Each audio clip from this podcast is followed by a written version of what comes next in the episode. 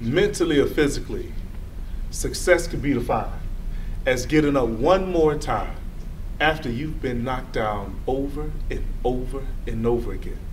I'm T. Wood, and this is Triumph Moments, where we highlight significant moments in life that are far beyond the surface to inform, encourage, and inspire people to triumph over their life's challenges. With me today, I have Dr. Hopkins, which hails from Bath, North Carolina, he is the newly appointed 10th president of Voorhees College in Denmark, South Carolina. He holds a bachelor's degree in English from North Carolina Central University, a Master of Arts in English from Michigan State University, and a PhD in English also from Michigan State University. I tell you what, there's a tremendous amount of accolades that we could possibly sit here and announce about Dr. Hopkins. But what stands out the most about him is his passion and effect on the youth.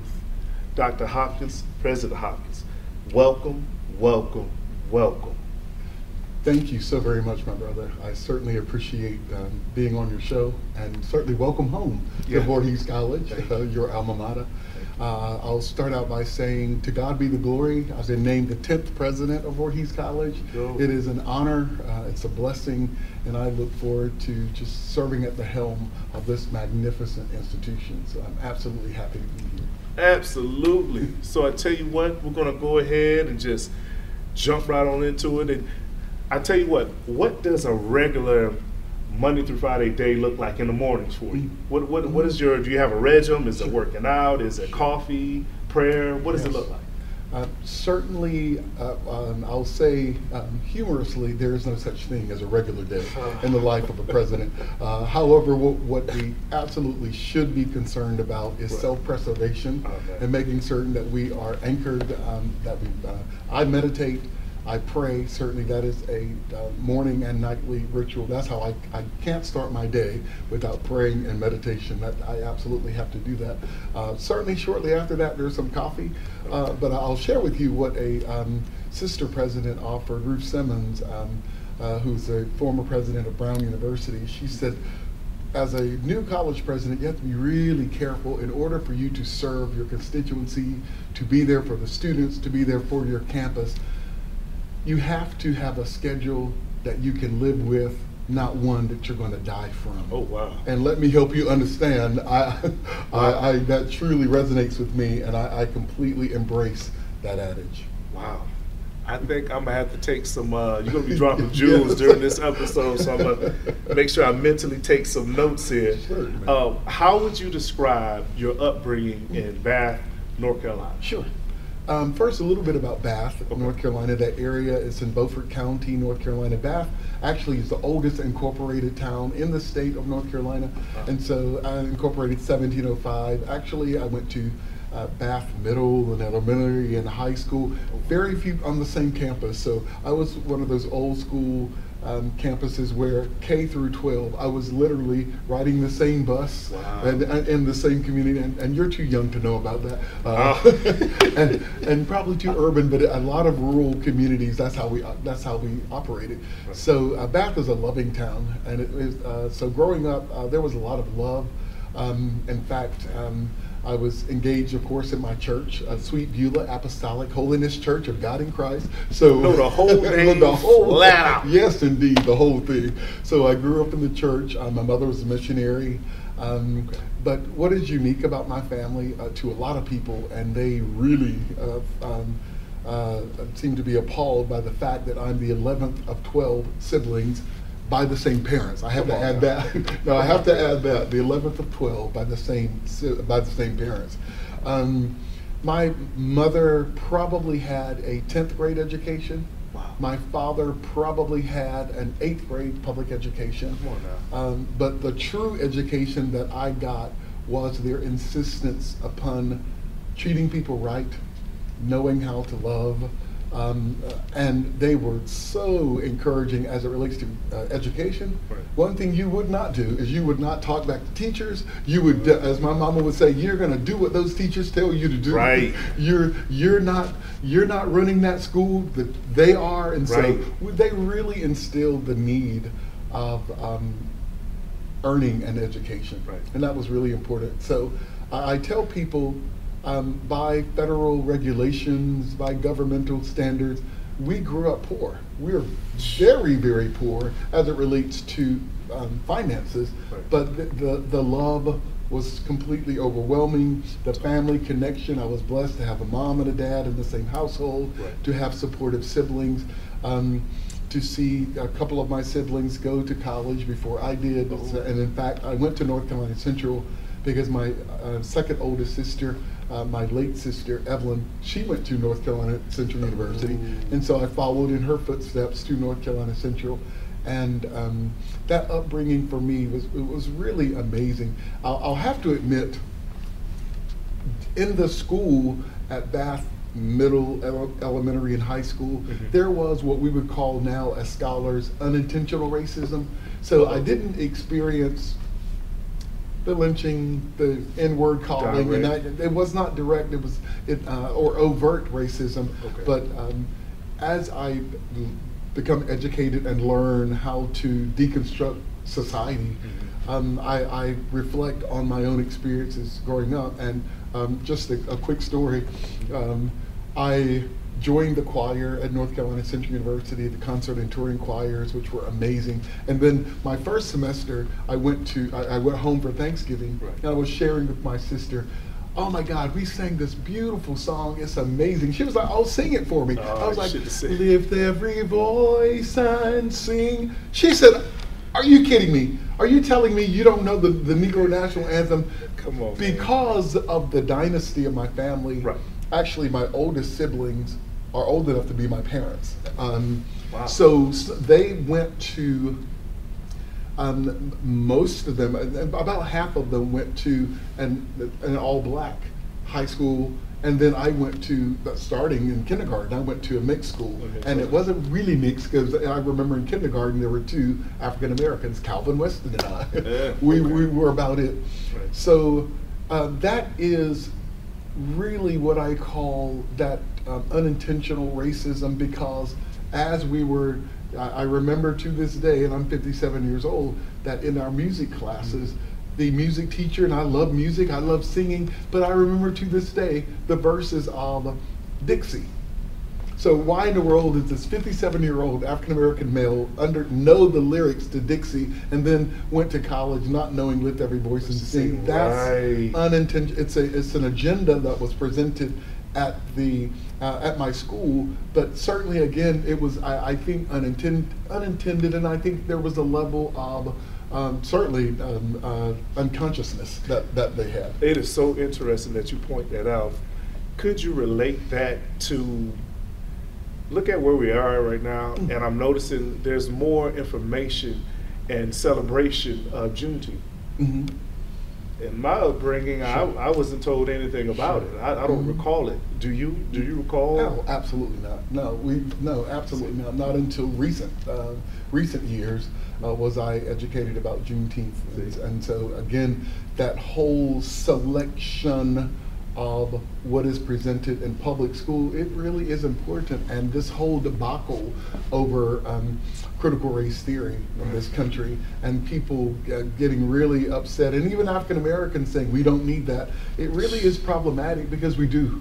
Um, uh, even currently, there is a, an absence of true African American history, um, African, the impact of, of Af- the, the continent of Africa on the development uh, of this country. So critical race theory is really important. And, and sometimes it, we get into the discussion about discussion of, of black studies and that kind of thing. Uh, but um, even from an Afrocentrist perspective, black studies doesn't mean you don't study everybody else. Right. In fact, from an Afrocentric, an Afrocentrist Right.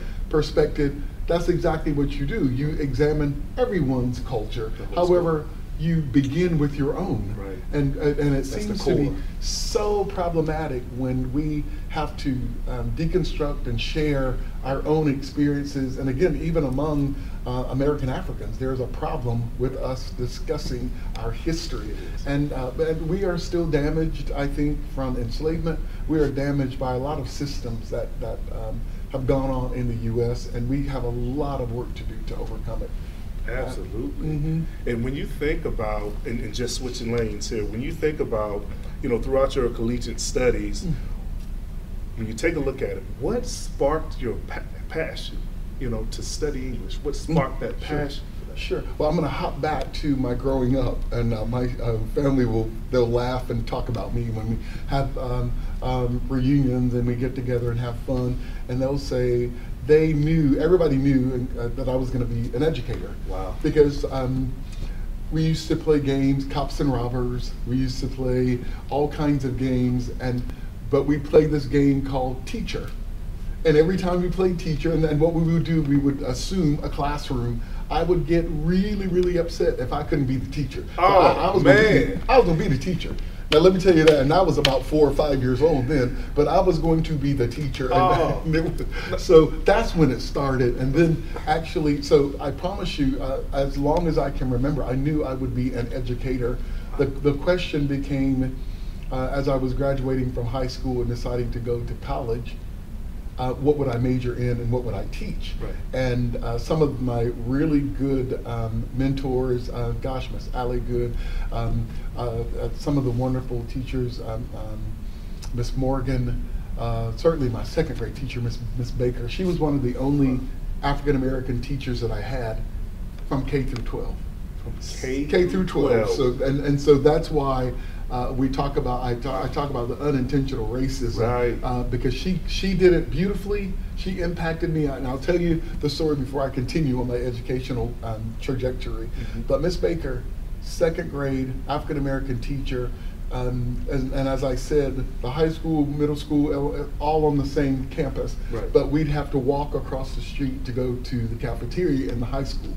I'll never forget the day that she uh, had us lined up like little ducklings behind her, going to the cafeteria in the high school building, and there was a bulletin board that said National Vocation Week, and it had maybe a white nurse, a white police officer, a white teacher, and then it had a black maid.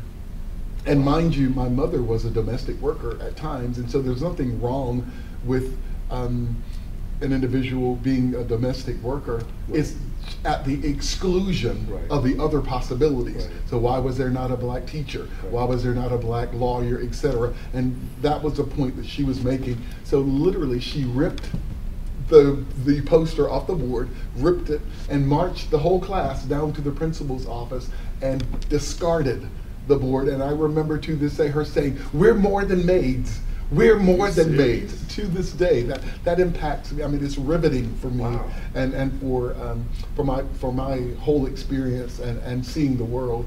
Um, so as I decided where I was going to go to college, and Mhm. North Carolina Central was it. Uh, my sister was very influential.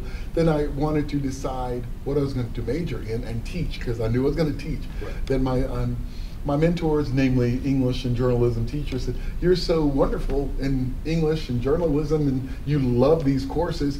Why uh, why don't you major in English?" Hmm. So I majored in English at North Carolina Central, Ah. and so that's how I got to the point of um, deciding I would go into English education.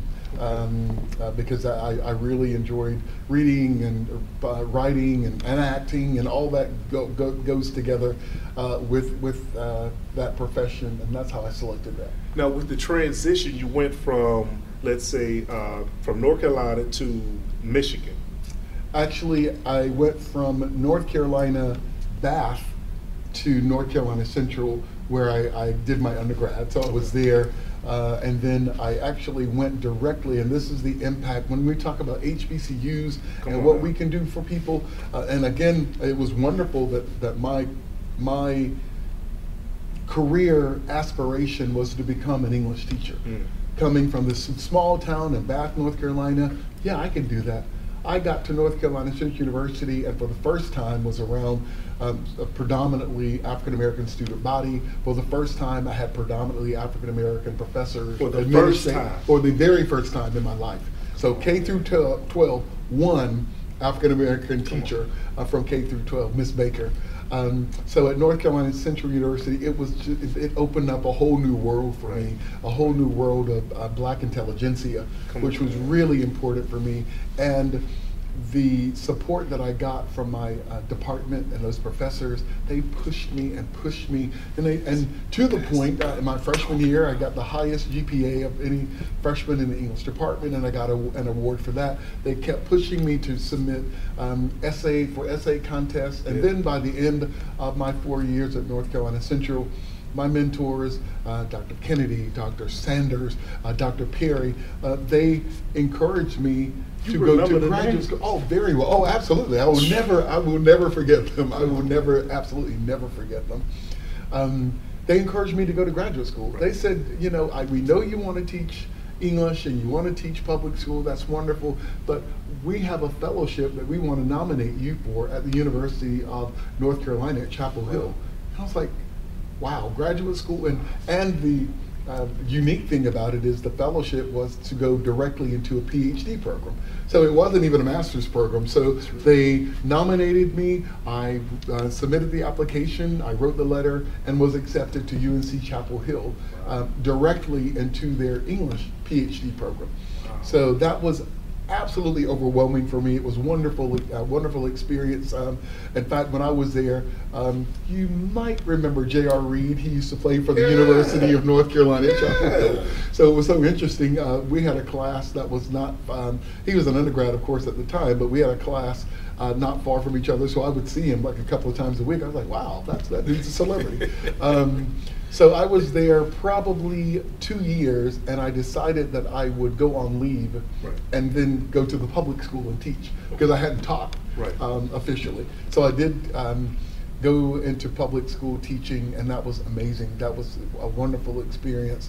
Um, and again, the different Ronnie Hopkins is just unique about me. I taught in a traditional middle school, traditional high schools, but my most impactful experience was teaching in Charlotte, Mecklenburg, at um, what what they call uh, at an, a school for excluded students. And of course, you know what that means. It's a school for predominantly African American students Right. who've been kicked out. Right. The system Right. they developed the system so that the actually the uh, district instead of having students drop out Right. there was a special school that they would try to redeem them so and in some cases some of these students had the opportunity to either come to my school or go to jail so yeah a judge it was judge ordered so you can either spend time in reform school or you can go to this So school it was mandated. it was mandated for many of them. Many of them were, of course, gangbangers. Many of them, um, it was the most impactful experience of my life. Just changing, I think, some of the, the um, being there for those students and letting them know that I cared about them. Really teaching, Which is not them- easy. It's not easy, no. But my first day, I had a knife thrown at the at my board. Come on. I mean, of course, I was a scare tactic. And I was scared. Uh, I Let's was be honest. I'm, I'm gonna be honest. I Any, was- anytime you have a knife thrown at you, let's was not. Superman. I let's turned to them and I wore the mask and I said, let me tell you one thing. Whoever threw that knife, I'm not worried about you because you'll be gone far earlier uh, than I. Right. Of course, again, I was saying that trembling. I didn't want, never let them see you sweat, though. Never let them see you sweat. I started a choir. I started a um, creative writing club. I, uh, I taught um, uh, um, courses in Shakespeare, which was required for, for the students, Right. and I allowed them to analyze Shakespeare from a perspective of using rap and using, and so combining that, they, it was amazing. And the frustration I had, the, the biggest frustration that I had um, was when I was observed by a district um, official. Every teacher in the district had to be observed by a district Kind of official. micromanaged, would you say, or just? Well, not micromanage. They simply come in and they literally watch you teach. And then they, they, they actually check to see if you presented the purpose of the day, the objective of the day, how many students are engaged. So, so they're assessing your quality of teaching. Gotcha. The gentleman, uh, white gentleman, who, uh, so you meet afterwards and you talk about it, and he said, "Wow, I can't believe you were able to instruct in this environment in the manner that you did." And I was like, you know, I connect.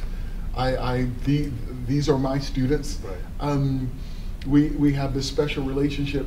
The thing that really really um, put uh, put me in a place um, that I was not comfortable is when he said to me, "Gosh, you're too good to teach here."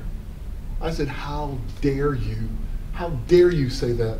I am here because these students need me." And and, and furthermore, who else would would spend time engaging with these students? And again, literally, gangbangers. Right. Um, some I'll, I'll tell a quick story. Um, at the time, uh, I don't know if you remember the um, starter jacket, but the Charlotte Oh. Hornets Oh, yeah. they were new. It was a new team in Charlotte, Right. And they had a they had a um, starter jacket. It was really popular and only, it was very expensive, and only a few people had them. Right. So I remember one student at my school who had one, and. Uh, of course, you know some of the dudes are like, "That's gonna be mine." I mean, that was the mentality. See? You know, you got that, but it's gonna be mine, and, and they stole it See? he happened to know who stole it, and he went to the home um, of the student who stole it and was shot to death trying to go back and get his own. But those are the that, that one other story about uh, what we need to do to pour into. Um, our students that Mhm. sometimes are thrown away. Right. Uh, one student, I, I, of course, being in my teacher mode, I, to- I gave him the teacher stare. Right.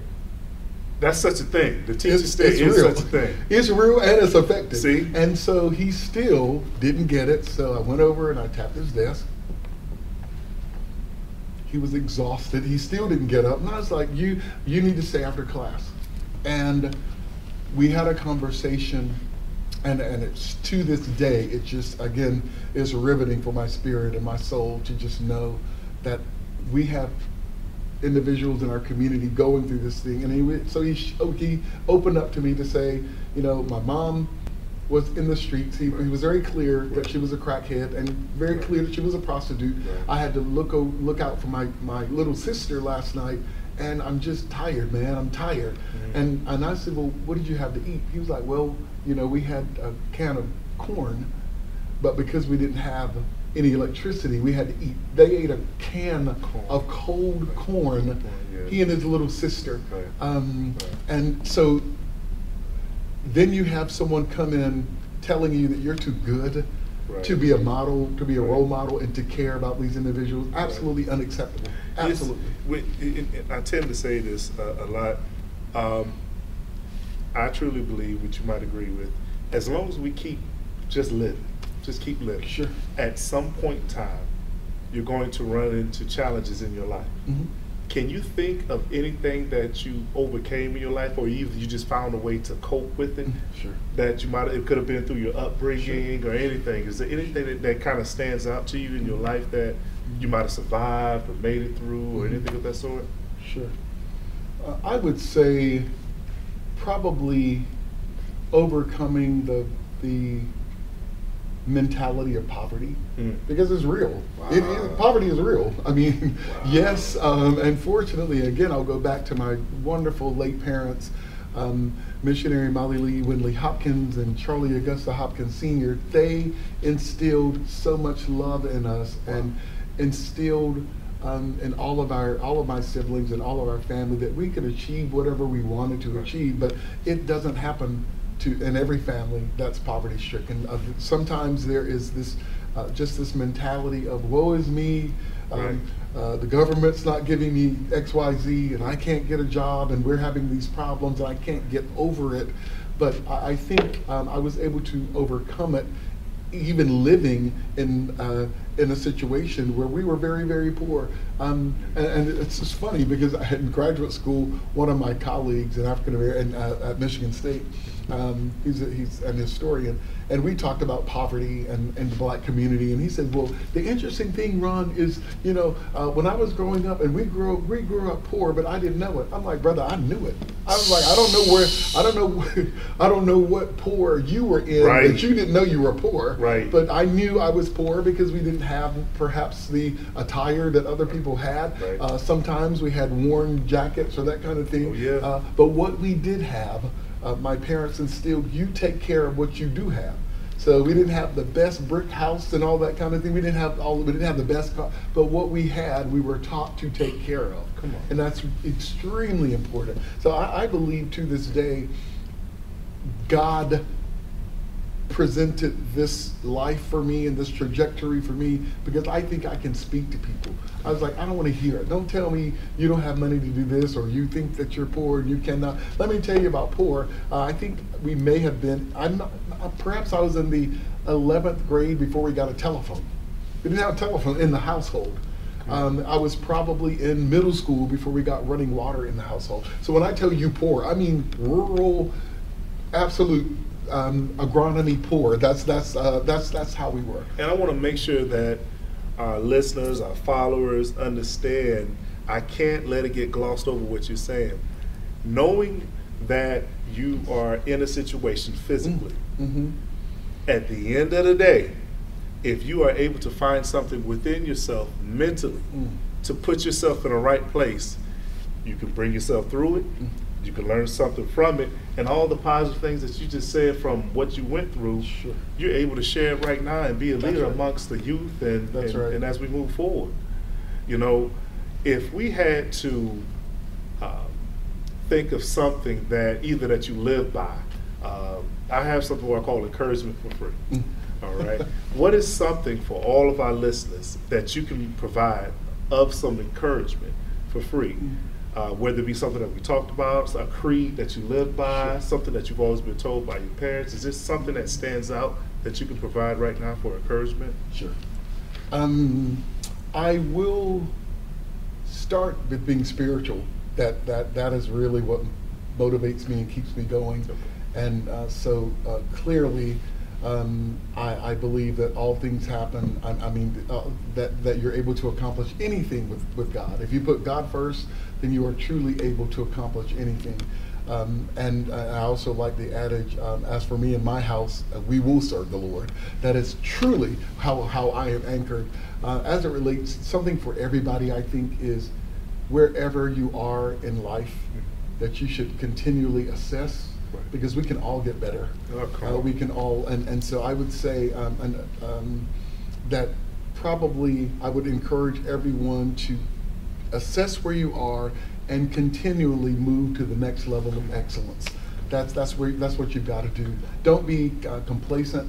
Don't be content Yeah. with wherever you are because unless you wherever you are in life and you may be successful, but if you're not able to impact other people and uplift Come other people on, and bring them then you're not where you need to be. So truly, just getting to that next level of excellence, uh, Right. just just I I think um, that's some encouragement for everybody. Oh, come on now. Look at here. It's, it's, it's so funny. We tend to, many times, we tend to think that we might have reached a certain level. Mm. We still can't sit there. You said something that's so key. We got to continue to assess. Yes. We got to. We can't just sit idle. That's right. Right? Exactly. So, pressing forward, uh, President Dr. Hopkins, I got to let you know that I'm grateful. Uh, you're a part of the Triumph Moments Team with family. Um, uh, we actually hope to, you know, have some some more inspiration somewhere down the road to have you on the show again somewhere down the road. Absolutely. Um, you know that you can reach out to me with anything you need.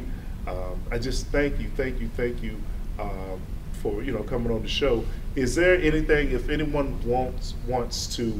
Uh, well, better yet, there are some youth out there hmm that are considering attending an HBCU. Sure.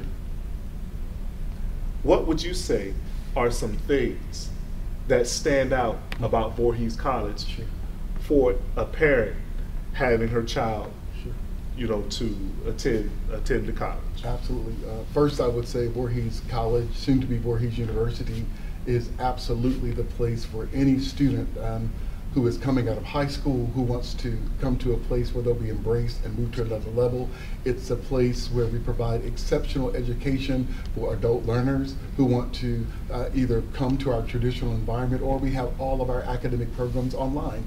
So you can study uh, all across the country or the world uh, and, and get a degree, a quality degree from. Voorhees College. It's, it's really, truly, uh, we've, we have several um, mantras and one that I'm sure you remember when you were here, but they are really true.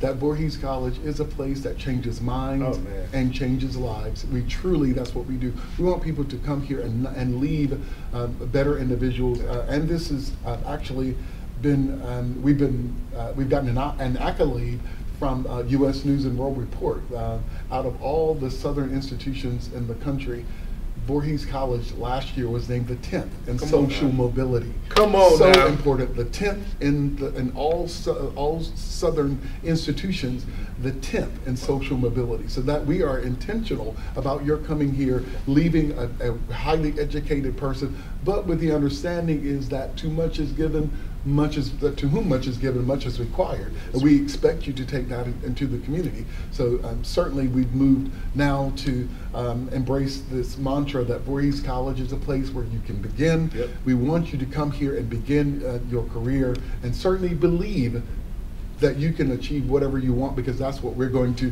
we are going to believe already we believe in our students and want them here and they will become whatever their hearts desire Oh. and and not just fictitiously Right. we actually intentionally Right. provide a career pathway Right. so that they are engaged when they come in job shadowing internships so that they um, uh, world travel so we, we do a lot of uh, international travel for our students uh, so we want to engage them uh, so we truly um, are not just saying come here and and by happenstance you're going to become that in that professional Right. but we have a team of faculty staff Ah. um, that actually direct those students to uh, their career dreams That makes- A- and again I'll go back to my, my point and, and certainly uh, highlight the point we want these students to go to their next level of excellence Look, I can't echo that sentiment enough.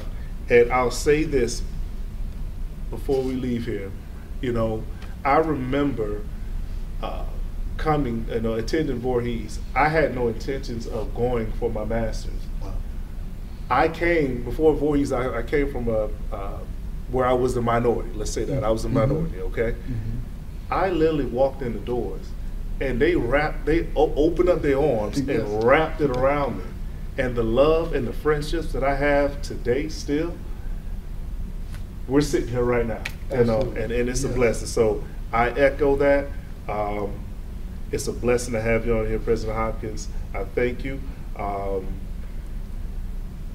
is there any other words that you'd like to share um, with uh, with all of our followers? Any other Well, just, uh, I, I would like to um, give living proof of what Voorhees College does, and that will be you. I am, I'm, I'm so, uh, it's a pleasure to meet you. You are certainly a, an amazing son of Voorhees College, Oh, and so, uh, so I don't, I don't have much, um, I, I don't, I don't have much to say about the impact Voorhees College will have. Just look, just look at our host. Oh, so Appreciate we just thank you for coming home because that is so important. Is. Not to forget your home, and we expect you to come home more often. Absolutely. Look at here. Sometimes in life, you must fail in order to succeed. But one thing's for sure you never, ever, ever give up. It's Triumph Ramon T. Wood. Thank you, President Hopkins. My pleasure.